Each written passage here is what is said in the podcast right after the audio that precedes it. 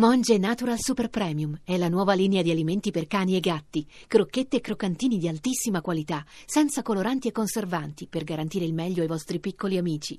Monge Natural lo trovi nei migliori pet shop e negozi specializzati. Mondo Motori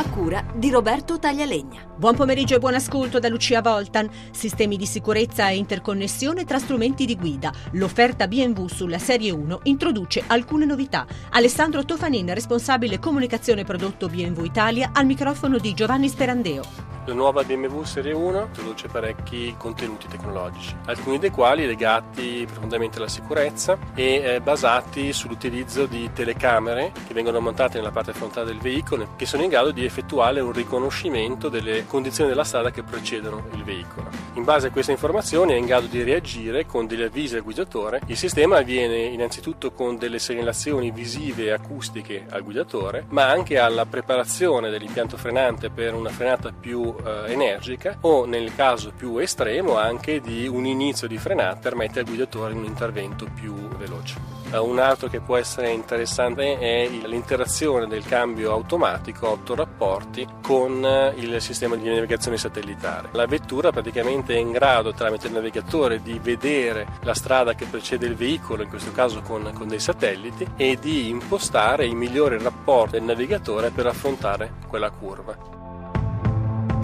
La nuova Ford S-Max sarà la prima vettura a montare un dispositivo che potrebbe far risparmiare un sacco di soldi. Si chiama Intelligent Speed Limiter e la sua funzione è quella di adeguare la velocità della vettura in base ai limiti della strada che si sta percorrendo.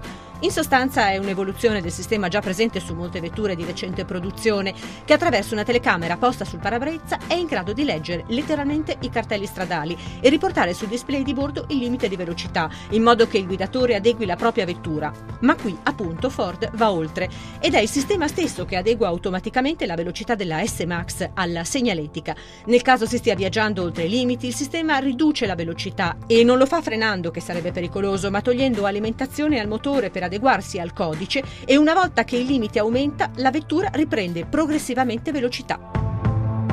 E anche per oggi abbiamo concluso. Se volete riascoltare questa ma anche le altre puntate potete farlo al sito radio1.rai.it. Mondo Motori torna venerdì prossimo, sempre dopo il giro delle 14.30. Buon pomeriggio.